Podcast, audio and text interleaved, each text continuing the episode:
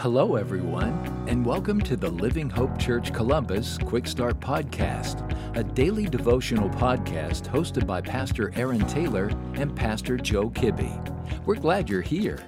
Well, hey, everybody, hope you're having a wonderful day today and a great start to your week. My name is Aaron Taylor. I have the privilege and honor of serving as the teaching pastor at Living Hope Church Columbus. And our passage for today is in the book of James, chapter 5, verse 16.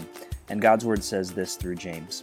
Therefore, confess your sins to one another and pray for one another, so that you may be healed.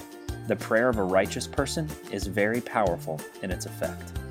Where I grew up in my teenage years down in southeast Columbus, there was this creek not too far from our house where my friends and I spent a lot of time. I've talked about this before on the podcast. And one summer, we had a fairly significant storm that came through our area, and a few trees actually fell into one of the turns at this creek where we spent some time. And rather quickly, that creek over the next couple days really started to back up. Leaves were collecting in those trees, other sticks were backing it up, other items, and the flow of that creek was quickly halted. So a few friends and myself, we got together, took a couple days, cleared that out, and pretty simply, right away, everything was flowing freely again. You know, that simple picture, that simple story, really gives us a clear understanding of how prayer works, especially seen here in James 5. As followers of Jesus, you and I, if you're a Jesus follower, have the ability to have this clear access to God in prayer because of the finished work of Jesus on the cross. But the reality is that James points us to here in this chapter is that there is something that can, quote, clog that flow of prayer. Well, what is it? Well, he mentions it here in verse 16. It's unconfessed sin.